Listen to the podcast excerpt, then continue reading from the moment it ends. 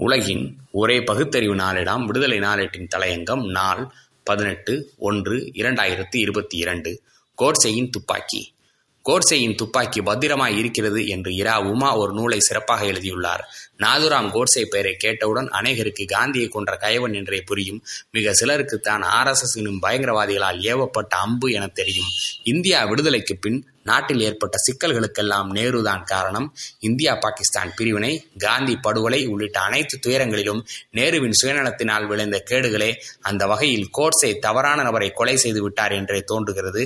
காந்திக்கு பதிலாக நேருவை கொலை செய்திருக்கலாம். இவை கோபாலகிருஷ்ணன் எனும் பாஜகவின் இரண்டாயிரத்தி பதினான்கு தேர்தலில் சாலக்குடி வேட்பாளரால் கேசரி எனும் ஆர்எஸ்எஸின் அதிகாரப்பூர்வ கேரளா வார இதழில் காந்தியை பின்னிருந்து குத்தியவர் என்ற தலைப்பில் கட்டுரையாக பக்கம் இருபத்தி ஒன்று இருபத்தி ஐந்தில் எழுதப்பட்டது. மத்தியில் பாஜக அமர்ந்த நாள் முதலே ஆர்எஸ்எஸ் விஸ்வ இந்து பரிஷத் இந்து முன்னணி உள்ளிட்ட இந்துத்துவ சனாதன இயக்கங்கள் தங்கள் நடவடிக்கைகளை வெளிப்படையாகவும் தீவிரமாகவும் செயல்படுத்த தொடங்கி சிறுபான்மையினருக்கு எதிரான பேச்சுகள் மூலம் வகுப்புவாத பரப்புரைகள் இந்தியா ஹிந்துக்களுக்கே எனும் முழக்கம் தாழ்த்தப்பட்ட மக்களுக்கு எதிரான கலவரங்கள் என தங்களுடைய அடிப்படை கொள்கைகளை மீண்டும் வெளிப்படையாக நிலைநாட்டி வருகின்றன.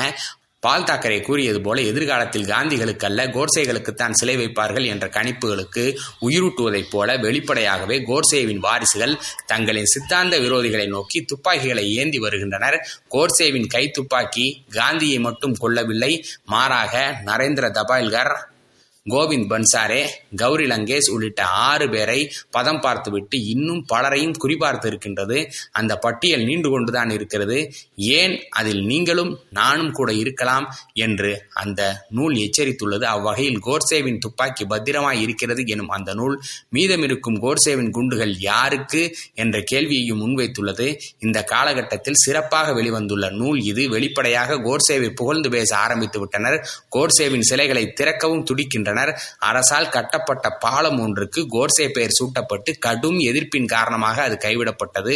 காந்தியாரின் நினைவு நாளில் அவர் போல உருவம் செய்து துப்பாக்கியால் சுட்ட குரூரத்தை எல்லாம் தவறு.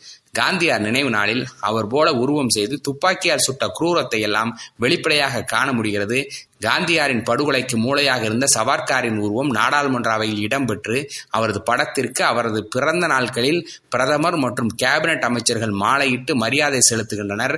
இந்த நாட்டுக்கு காந்தி நாடு என்று பெயர் சூட்ட வேண்டும் என்று தந்தை பெரியார் கூறியதன் பொருளை இப்போதாவது உணர்ந்து பார்க்கட்டும். நன்றி வணக்கம்.